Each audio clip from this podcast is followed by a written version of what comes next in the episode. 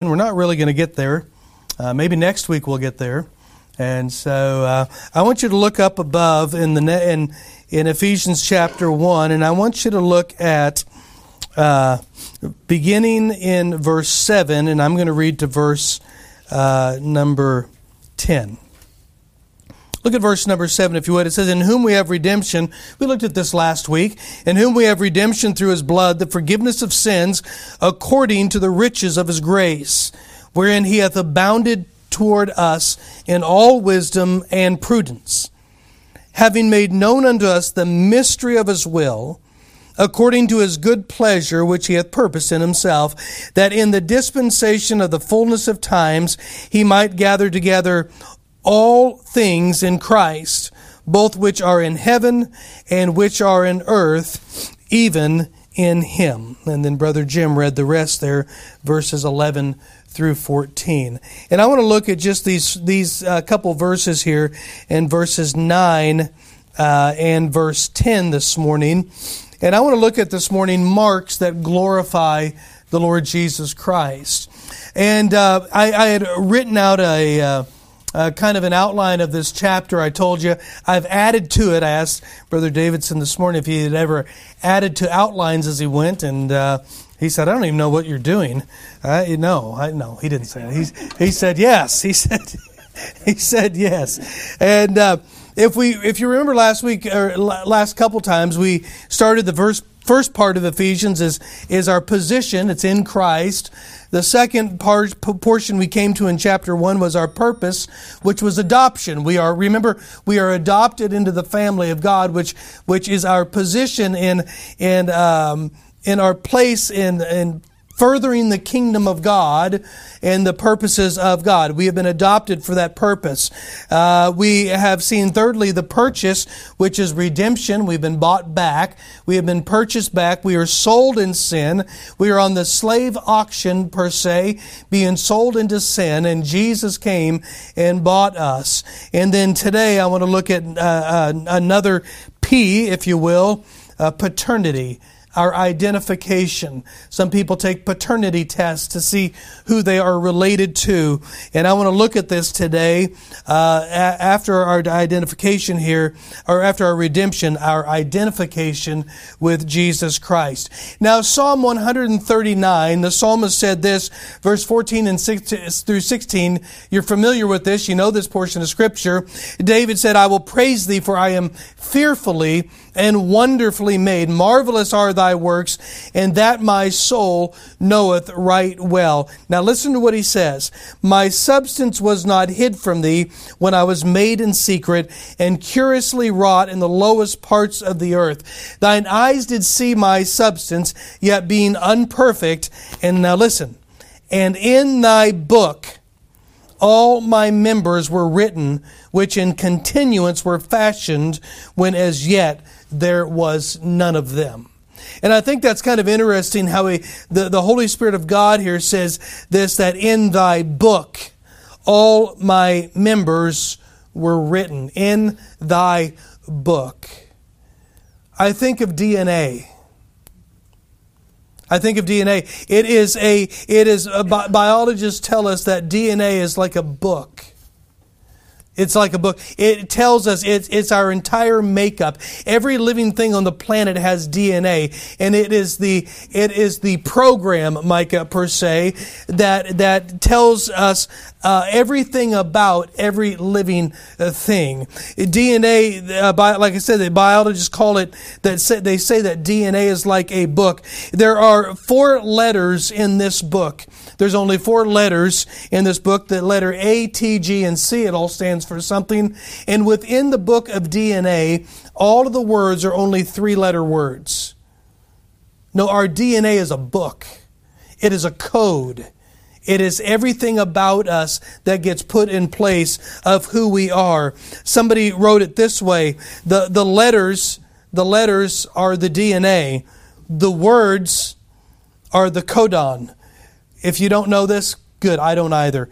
The, the, the sentences, I just say this because there's some people out there that do know this. The sentences are our genes. The chapters are our chromosomes. It is all like a book. It, it, it, means little to me except this that DNA is connected to those we come from. There's a connection. There's a connection to our parents. There's a connection to our grandparents. It explains our features. It explains sometimes uh, our hair color and our eye color and some of those things. It explains our traits. It explains some of our idiosyncrasies that we have and some of the weird things that we do that people go, why do you do that? You know? And maybe you could say, well, look at my DNA and maybe it'll explain why I do what I do, why we obsess over certain things and not other things, why we, some are are minimalists and some are maybe hoarders. Why some are could be more on uh, the controlling side and more some are just like, well, okay, sirrah, sirrah, what'll be, will be, you know. And sometimes we can look at DNA and our parentage and you can say, oh yeah, there's some weird connection there. What am I saying? Sometimes there are identifying marks in our life that connect us with those that came before us.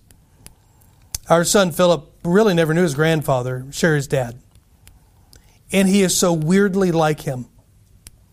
I mean, things that don't make sense. Things like collecting trinkets, pockets full of trinkets uh, just dismantling everything and never building it back together again. Uh, all these, uh, his well, even and, uh, some biologically, he looks like him, and the the sinus issues, and all of these things are are just. I mean, if you looked at a the graduation picture from Jer- from Sherry's dad from when he graduated high school, and Philip's picture, the only thing that looks different is one's black and white and one's color. It is uncanny how similar they are. He's he never knew them. He never really knew them. He couldn't have just, it couldn't have been just that he, he was around him so much that he started to take on traits. What am I saying? There are identifying marks in him that connected them. There are identifying marks in us that connect us to those that are before us. Right? Sometimes we don't like it. right? And sometimes, sometimes we do. Ephesians 1 has been an incredible revelation of all that God has provided for us in Jesus Christ. Not only has He blessed us with all spiritual blessings, but He has also done something that connects us to Himself. We're talking about DNA. Now, I want you to notice here in these first few verses that God provides. He provides for us in Jesus Christ. And He has provided for our now. And next week, Lord willing, no, or maybe in two weeks, Lord willing, we will look how He has provided for our future. But I want to look today how He has provided for our right now. We saw last week, I just said this, we've been redeemed by the blood of Jesus Christ. We have been purchased back. We were sold in sin. We were slaves to sin. Just as Hosea and Gomer and Gomer would have been on that slave auction. She had nothing left to offer. And nobody was putting a price for her. Nobody wanted her. And all of her lovers that she had left Hosea for wanted nothing to do with her. And there was no price given. God told Hosea, go and pay the price that's due. Not, not just, not, not make an offer, but pay the price they want. Hey, think about that. And go up and buy her. And he went and he bought her back. And he would have most likely, maybe possibly, put some clothes on her and brought her home. And it says he loved her as his wife. And Jesus did the very same thing to us. He paid the price that was due for our sin. And he came and got us off of that sin block and that auction block. And he robed us in his righteousness. And he took us home. And he has loved us and he loves us as his very own. We have been redeemed. Why? Because of grace and grace alone. We have been redeemed because God wanted to, because God loves His creation. And once we were redeemed, God has provided for us right now. Look at some of the things that God has provided for us. Look at this here in verse number 8, where He hath abounded toward us in all wisdom. One of the things that God has provided for us is wisdom. Now, listen, we think the, the world thinks they have wisdom, and there is, yes, there is worldly wisdom, but we know that all wisdom, godly wisdom, is only from God.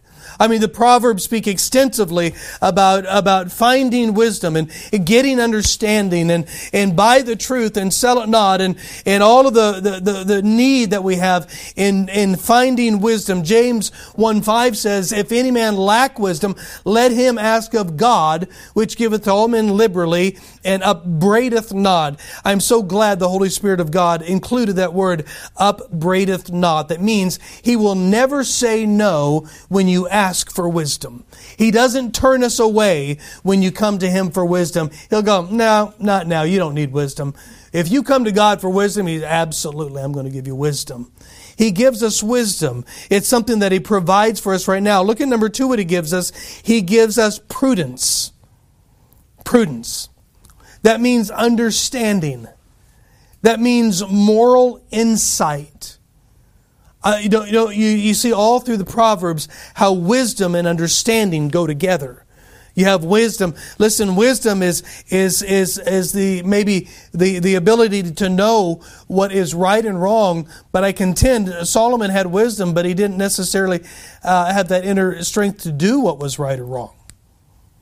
With wisdom, and we, the other thing we get is understanding. I like that.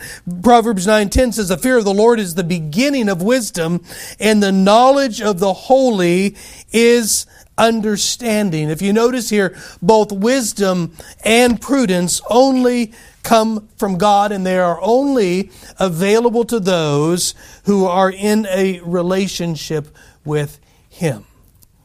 Some of the benefits of being in Christ. Some of the things that God has given us, provided for us as we live our now as we live our day to day life on a day to day basis. Thankfully, God gives us wisdom and He gives us understanding. Would you notice the word, though, here in verse 8, uh, uh before we get to these two words, where whereas He hath abounded to us word? I like these little, these little words that God adds here. That word abounded means exceeding, overflow, to furnish so richly that there is abundance.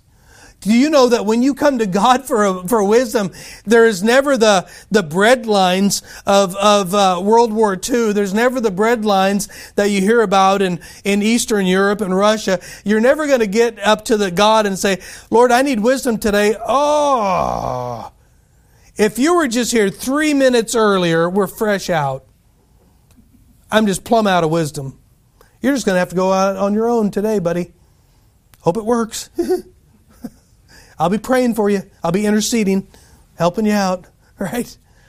No, he gives abundant. Watch, he, he has abounded to us so much wisdom and understanding. He has abounded so much that in, he has furnished so richly that there is an abundance. Can I tell you something? It'll never run out. You'll never go to God when needing wisdom when he's fresh out of wisdom. You'll never go to God when you need understanding when he is fresh out of understanding. Listen to me. I, I'm telling you, I hope you can really grab hold of this and understand this and it would cause us to, to immediately go to God on a daily basis for our needs of wisdom and understanding. It will never, never, never run out. Wisdom, prudence, number two. Look at number three, though, what he gives us the mystery of his will. Verse 9, and having made known unto us the mystery of his will. How many like a good mystery? How many like that game Clue? Remember that board game Clue? And you had to figure out it was Colonel Mustard with the with the uh, knife in the library, and and somebody opens a thing, goes, nope, wrong one. You know, it's still a, it's still a mystery, right? And so they're out, and you anybody play Clue? How many play Clue? That was a great game. You've never played Clue? You need to buy Clue. You need to play Clue. That's a good game. It's a mystery game. How many like mystery novels and, and you read through and, and you figure out who did I mean, the, the mysteries are great, but can I tell you that's not this word mystery? This is not talking about something unknown. This is talking about something that was unknown to us, but always known to God. But He has just revealed it. You know, the church was a mystery in the Old Testament, but it was always in the mind of God. It wasn't a haphazard, oh, well, that messed up. I guess we'll do this now. No, it was, we'll look at that later. I think we'll come into that in Ephesians chapter 3. But this word mystery here, he says, where he is uh, bounded toward us in all wisdom and prudence, having made known unto us the mystery of his will. The mystery of his will. So what was not known before, his will, is now known. Why would, wait, hold on. Why was his will unknown to us before? Let me, let me, let me word it this way. When was his will unknown to us? When we were what? Out lost and outside of Christ. Okay? We didn't know the will. You know what the will of God was? Come unto me all the ends of the earth and be saved. That was the will of God that we knew. Come unto me, all you uh, uh, lay, uh, uh, labor and heavy laden, I will give, give you rest. You know, look unto me, all the end of the earth, and be saved. I just said all of these things. That yes, that was the will of God, and that was that was where the will of God for our life began and ended at that point. But once we came to salvation and to the saving knowledge of Jesus Christ, once we came into Christ, now, now we can know His will for our life on a day-to-day basis. 2 Corinthians 2:14 says, "But the natural man, the unsaved man, receiveth not the things of the Spirit of God, for their foolishness unto him, neither can he know them. Why? For they are spiritually discerned. What are spiritually discerned? Well, the things of the Spirit of God. So if you have no indwelling Spirit of God, you can't know the things of, uh, of God because they're only known by His Spirit. So until you come in Christ and have the Holy Spirit of God living in you, you cannot know the things of God and His will. I got to give a little spoiler here as well. It's not a spoiler, it's a help. If you move on to 2 Corinthians chapter 2, here's verse 14. You go just a few verses, what begins chapter 3 and verse 1, you know what you find out also? The carnal Christian can't know the mind of God either. Why? Because they're walking in the flesh. They've quenched the Spirit, and that Spirit, watch, the inner working of the Spirit of God that helps us to know His will. When we shut that off from diso- because of disobedience and, and living in the flesh and carnality, well, hey, the same thing happens as a lost person. That's why sometimes you get so far away from God, you feel like you're. People go, "Am I? Am I even saved?" Well, eh, well, yeah, you probably, yeah, you're saved. You put your faith and trust in Christ, you're still saved, but you have quenched the Spirit of God so much, and you're living so much like you used to in the carnal life, it just feels like you did before you got saved sometimes. Right. Spiritually discerned. But the, the primary thing we're looking at here in our text is this unsaved people cannot know the will of God, they can't know that. And so, you know what has come to us? You know, God has provided for us in Jesus Christ. We can know His will.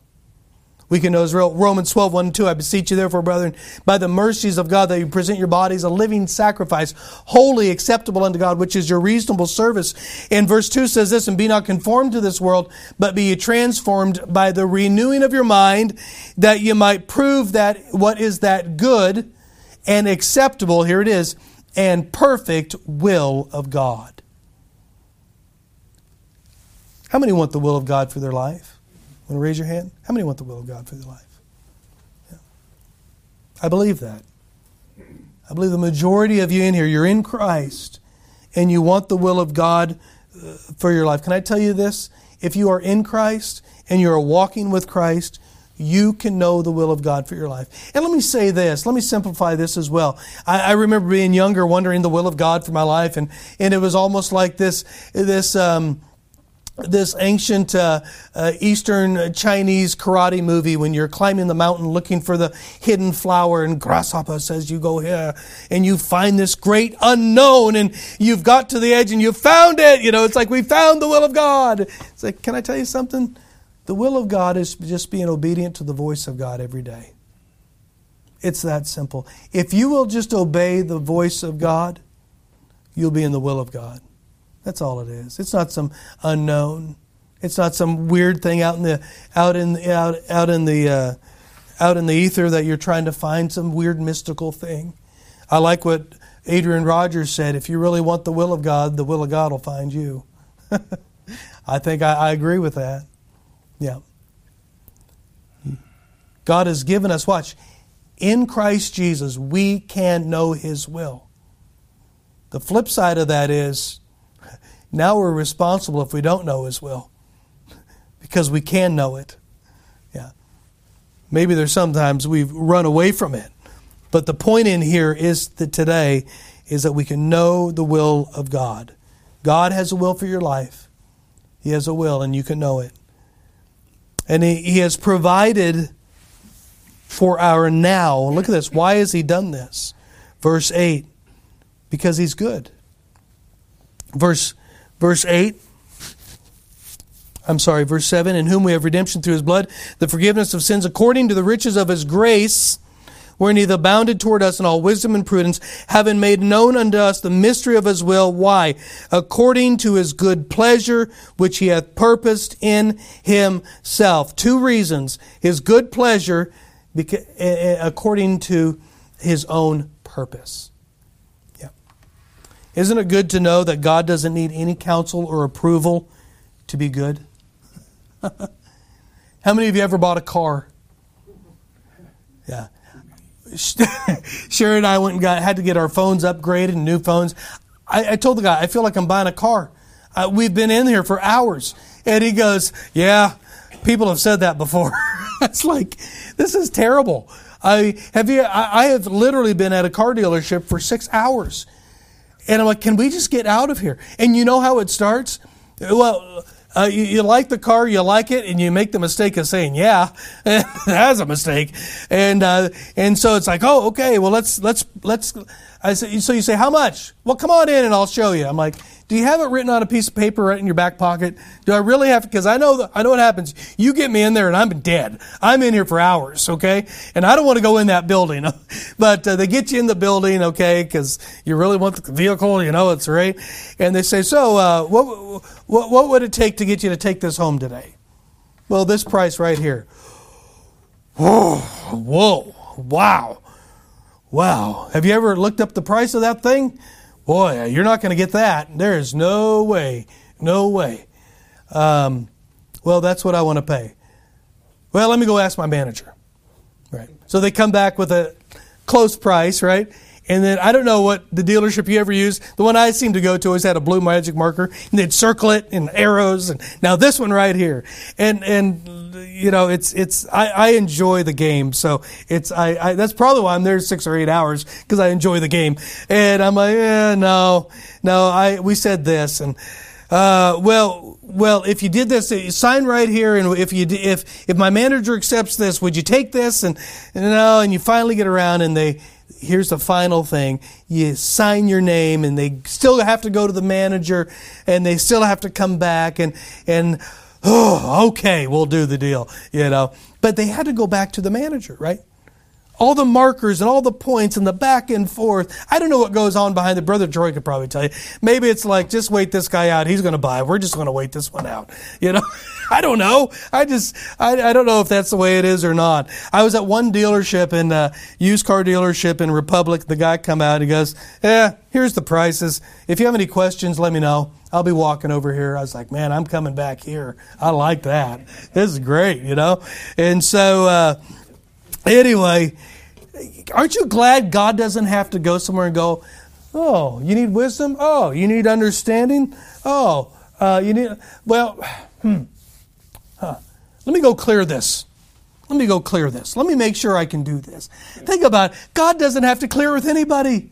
Amen. This is great. You go to God. He doesn't have to get approval from anybody. He doesn't have to get anybody's signature on it. He doesn't have to have anybody sign off on it. He doesn't have to do anything that all that he has given us in Christ Jesus, all of the wisdom, all of the understanding, all of the mystery of his will and the will that we can know. He does it all because out of the pleasure of his own good will because he wants to and because he can and he answers to nobody but himself. I like Amen. No, that's confidence. That's what we have in it. That's why we can boldly approach the throne of grace. That's why we have that access to Him that we have. If God had to counsel with anyone other than Himself, now I had to write this down. Listen closely because I hope it makes sense. If God had to counsel with anyone other than himself, anyone else would be less than God, and God would be getting input from someone who was not omnipotent and omniscient and holy and love. If God had to get input from anybody else other than himself, it would be inferior input. I'm glad he. Could you imagine? Let, let, let, me let me let me let me go ask Jim what he thinks about this. God wakes Jim up in a dream. Jim, Jim, your pastor wants wisdom. What do you think? And Jim would say, "I'll authorize that." And God would come back. No, listen. Could you imagine God come back? Yeah, me and Jim talked about it. We're good. Wait, you had to talk to Jim?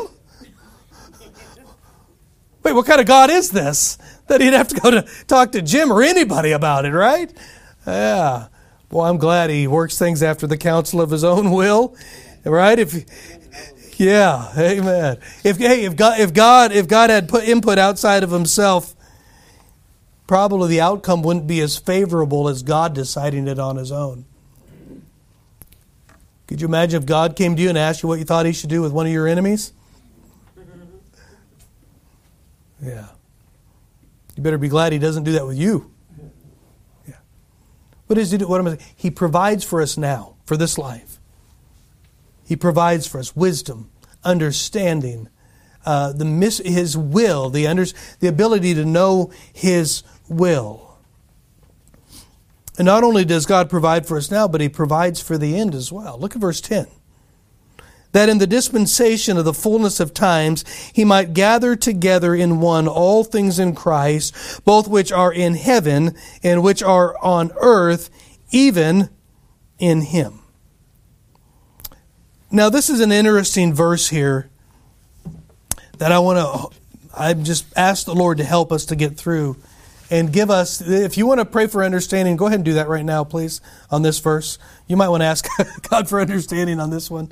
This is a this is there's a lot here. Uh, we're we're delving in uh, into a deep, deep, deep book. It's it's wonderful. It's incredible. There is a lot here. But see here in verse 10 he says that in the dispensation of the fullness of time. Now before I get to that word dispensation, I want to remind us that God is creator, and we know that. All of the Godhead was involved in creation. When God said, Let us make man after our likeness and our image, He used the words us and our. All right. And I, if you ask the oneness Pentecostal what that means, they'll say, well, angels. I had one say, well, the angels, I guess. I'm like, oh, so angels have creative power.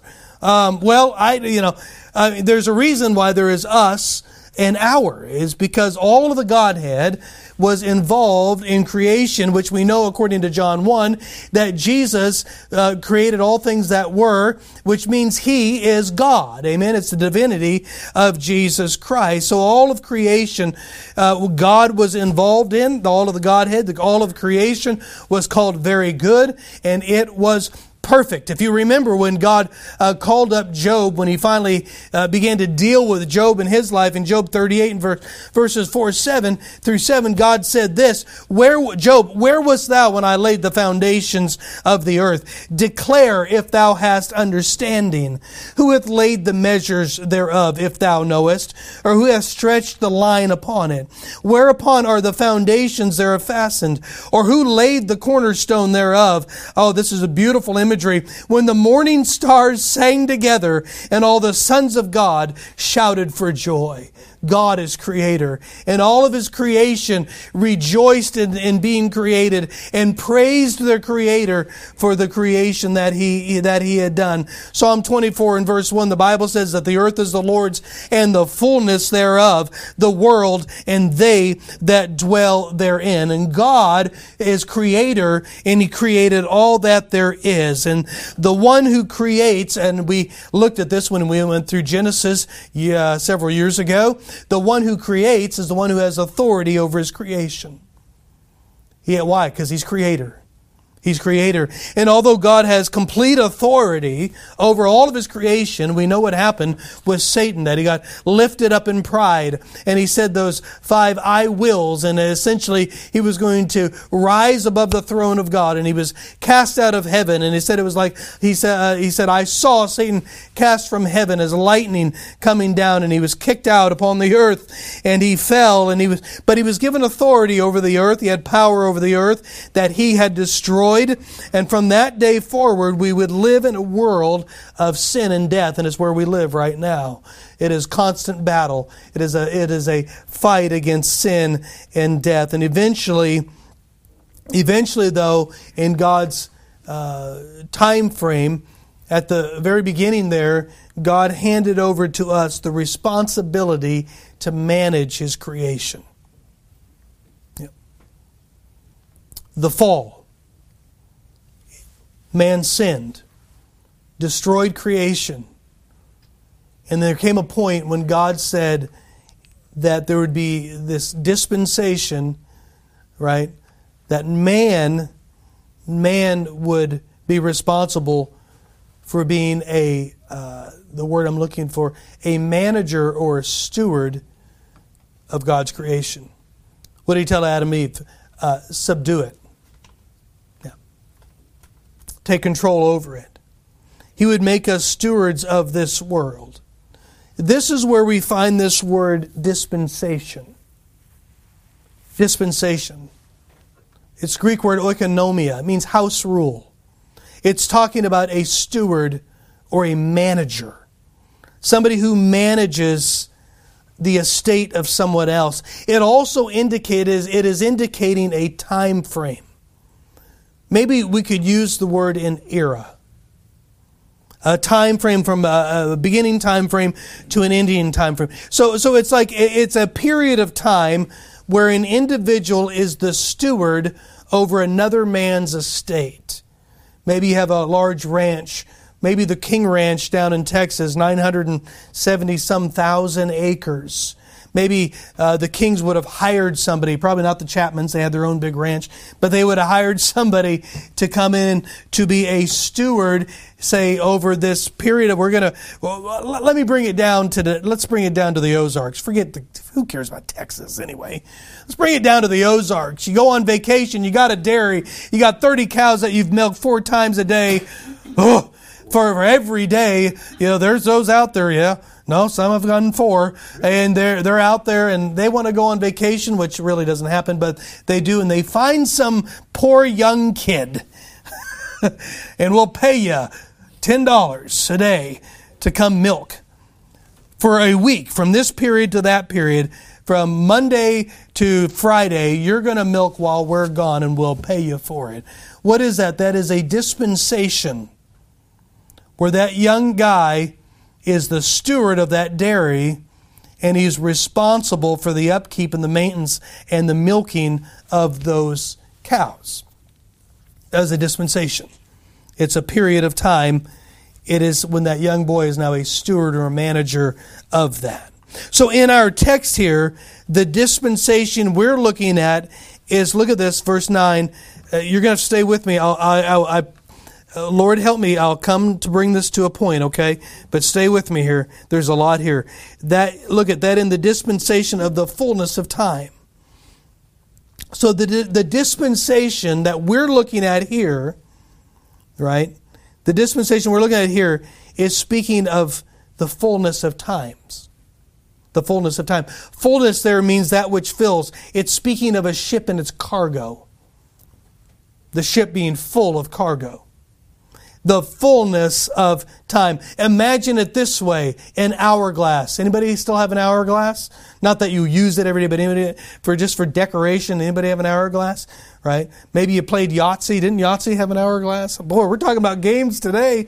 We got to play some games here. And but you have that hourglass. The fullness of time means it, it is when that hourglass has been turned over, and every bit of that sand is now in the lower globe of that hourglass. Fullness of time. It has been filled up.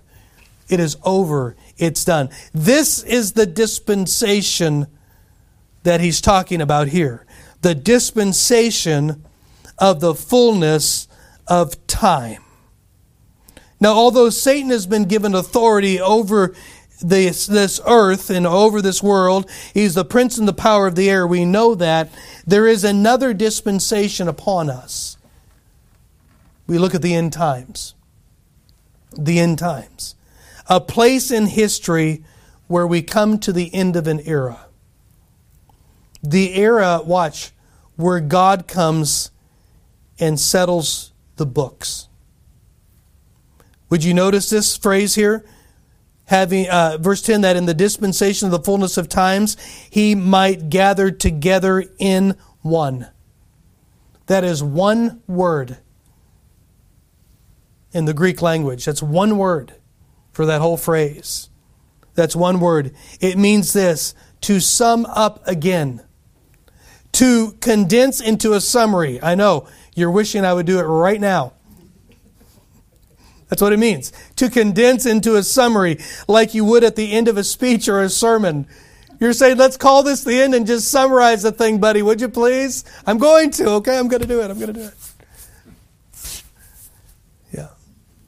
What is, what is being said here? There's coming a day where God is going to settle the books and He's going to sum up the entire redemption story. How does He sum it up? that they might gather together in one all things, look at this, in Christ, both which are in heaven and which are on earth, even in Him. How's, gonna, how's God going to. We're, we're talking about what we have in Christ. This is chapter 1. If you're in Christ, what do you have?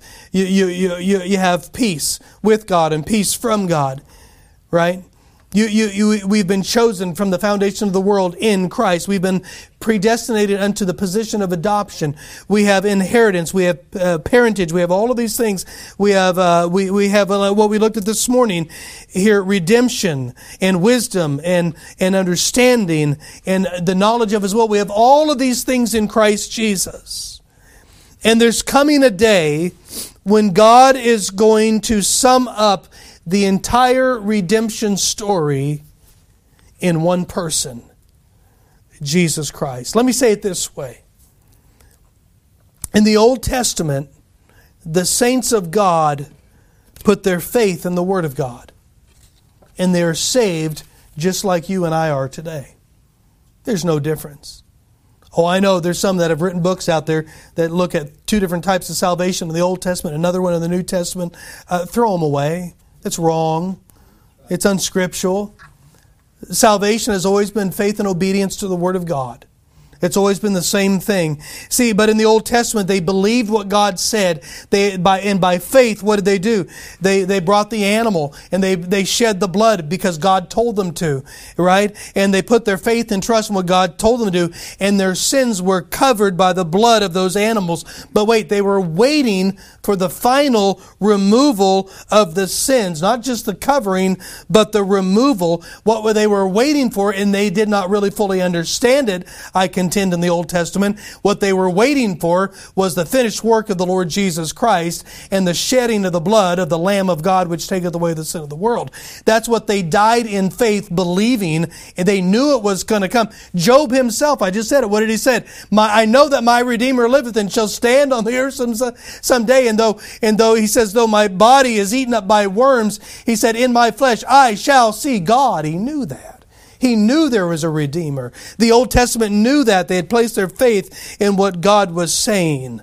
And, they, and the, the blood of bulls and goats covered their sins, but they were waiting, waiting for them to be taken away. Right. The New Testament saints, what do we do? We put our faith and trust in the Word of God. Jesus' baptism, what did the Father Son said? This is my beloved Son who I'm well pleased. Hear ye him. What did we what did Jesus say? You must be born again. What are we doing? We're putting our faith and trust in the Word of God, just like the Old Testament saints did. What, how are we born again? We, we turn to the Lord Jesus Christ. I believe what you said about yourself. I believe what you say about me. I believe that your work was enough. I believe the blood is sufficient to take away all of my sins, and I ask you for that. Listen, it's the same thing. We put our faith and trust in what God has said. Jesus says, I am the way, the truth, and the life. No man cometh unto the Father but by me. In the moment we put our faith and trust in what Jesus said, our sins are washed away. Why? Because we're looking back to what was already done. So watch this. Both Old and New Testament believers have been redeemed the same way. Faith in the Word of God, redeemed by the blood of Christ. On the day that Jesus died and the blood was shed and was placed upon the altar and is accepted by the Father, every one of those sins of the Old Testament saints that were covered were taken away. No doubt, could you imagine the joy when Jesus came into paradise and took them and said, It is finished. what you've been waiting for is done. Let's go. We're out of here. Oh my God, that would be great. So watch this now. Watch real closely. Those who have been redeemed and have the forgiveness of sins, God has given to them all wisdom and understanding, the ability to know His will, that one day, watch this, when God summarizes the story, when he condenses the story into in just a into a summary statement all will see everything we have been blessed with. Watch. This is how god will summarize it all. The whole redemption story from genesis 3.15 all the way through god will summarize it this way. Jesus christ. Old testament saints jesus christ. New testament saints jesus christ What is he saying?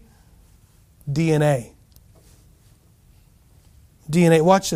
We, we, we, Sherry and I were on this ferry one time. We were heading over to Nantucket Island. And uh, the, the, the, the, ferry was empty. A lady was walking down with her little dog, and she just sat down with us. And we just had a nice little visit. It's about a three hour trip across, across there to get to the island. And uh, she began to talk to us, and she was talking about. Um, her her work, and I think we had asked her about that, and she was retired, and and she worked for the Siemens Corporation uh, over in Germany, and she began to discuss. Uh, some of the things that she learned, she married a German man, and she began to tell us about some of the little idiosyncrasies of living, of what the Germans do and, and living in Germany. And she said, I went to go do, do my wash, and I could understand enough German, but I, I could understand a washing machine. I could not get this thing to work. I couldn't get it to work. I tried everything. And nothing worked. And finally, somebody living in those apartments was down by the washing machine. And she goes, I asked them, How does this work? And they go, ah. And they went around the back of the machine and turned the water on. she said, It's so German. She said, Somewhere, somewhere down the line, somebody had a, there was a water leak that didn't get caught. And so what they do now on all every washing machine is they put a second shut a water shut off valve. So eh, when they do the wash, every time the wash is over, they shut the water off. Yeah, so it doesn't leak again. And she goes, it was just the craziest thing. And she began to explain all of these weird things they do in Germany. And I'm going through my mind going, this is why my grandfather is this way. this makes total sense. Yeah. Makes total sense. It explained all the weird idiosyncrasies explain the reason why um, the yard had to be mowed one certain way. I'm not joking. You'll go up this way, then you'll back up, then you'll go here, then you'll back up. The third time you'll go around the blackberries, and then you turn. I'm, I'm telling you, and he would walk with you when you mowed. It was all done a certain way. And after this story, it's like, I get it. It all makes sense and my wife saying, Yeah, your weirdness makes a lot of sense too. Watch this. Watch this. That in the dispensation of the fullness of times he might gather together in one all things in Christ. He might summarize everything up in Christ, both which are in heaven and which are in earth, even in him. Who's in him? Old Testament saints are now in him. Those who are alive, us today, that we're in Christ, we're in Him. He's going to sum, summarize it all up. Now, listen closely. God not only blesses us because He wants to, God blesses us with the same identifying marks as the Lord Jesus Christ. That one day the universe, here's what they're going to see all that we have, all that we are, all that we will be are in Jesus Christ. Uh, watch, our blessings, wisdom, understanding, right? To know His will. What did Jesus said? I come to do Thy will, O God. He said, I came to do the will of my Father, right? And we, listen, we seek the will of God as well. Everything that He has given us, all of these blessings that He has blessed us, they are traits that mark us that Jesus is our Father. They're identifying marks. You see, the redemption story is close to 6,000 years long so far. People are still being added to it. But at the, at the end of it all, when all who have come to Christ are come to Christ, at the end of it all, in the last chapter, it's all going to be summed up with one name Jesus Christ. Jesus Christ. You know, you know why you have those identifying marks? Because they're Jesus and you're in Him. You know why you have these blessings? Because you're in Christ and they're Him. Watch this. In all glory, all praise, all honor, all everything, it just ends up back at Jesus. It's all His. Praise God, from whom all blessings flow. Praise Him, all you creatures here below. Praise Him above you, heavenly host. Praise Father, Son, and Holy Ghost. It's all Him. Our identifying marks, those blessings that God has given us, He sum- summarizes it all up this way it's Jesus. It's why we have what we have. It's, it's, why, it's why we're recognize, it, it's, it's why we're recognizing Him, the birth of the Lord Jesus Christ next week. Right? This is why we have what we have today. Right? Because the promise is kept. They're all in Him. We have redemption. We've abounded, abounded, abounded in Christ. We know His will. In one day, when God writes the story, it's only going to say Jesus. Next time we meet, there's in this chapter, there's one more thing that God's going to give us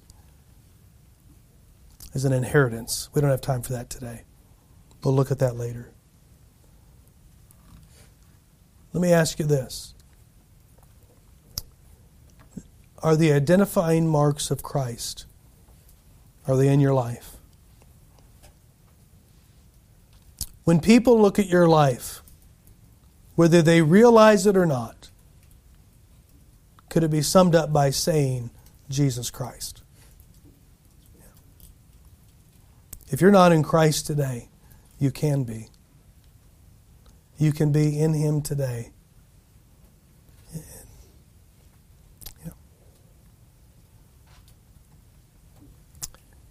Now, Father, we're going to stop here this morning.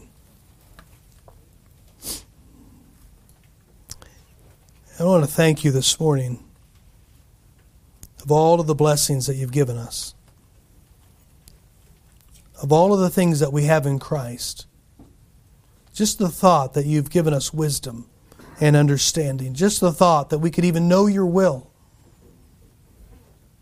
and have that, with that desire to accomplish your will, that we can know it as well. We thank you that you've done all that you've done out of the out of the good pleasure of your own will, that you've purposed it in yourself and you've desired to do this. I want to thank you this morning, God, that in the dispensation of the fullness of times, you've summarized, you're going to summarize everything. And one day, this world is going to look at it all. They're looking, going to look at our lives. They're going to look at those that have gone on before us. It's all going to be summed up and it's all going to be explained in our parentage, the Lord Jesus Christ, the marks of the Lord Jesus. And we thank you for that. Father, would you help us to live every day like our Lord Jesus Christ?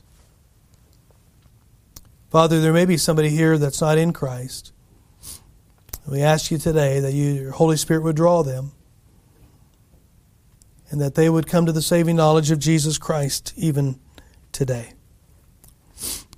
We thank you for what you've done. We thank you for what you're going to do. It's not over, there's still more to come. And it's all because of Christ. We thank you for that. We thank you in Jesus' name. Amen. When we stand today, I don't know how the Lord's spoken to you. Are you in Christ today? Are you in Christ? When the world looks at your life, are they able to see Jesus? When God summarizes it all up,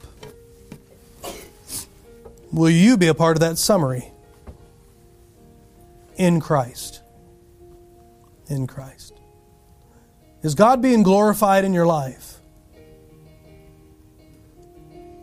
Or does the world just see you?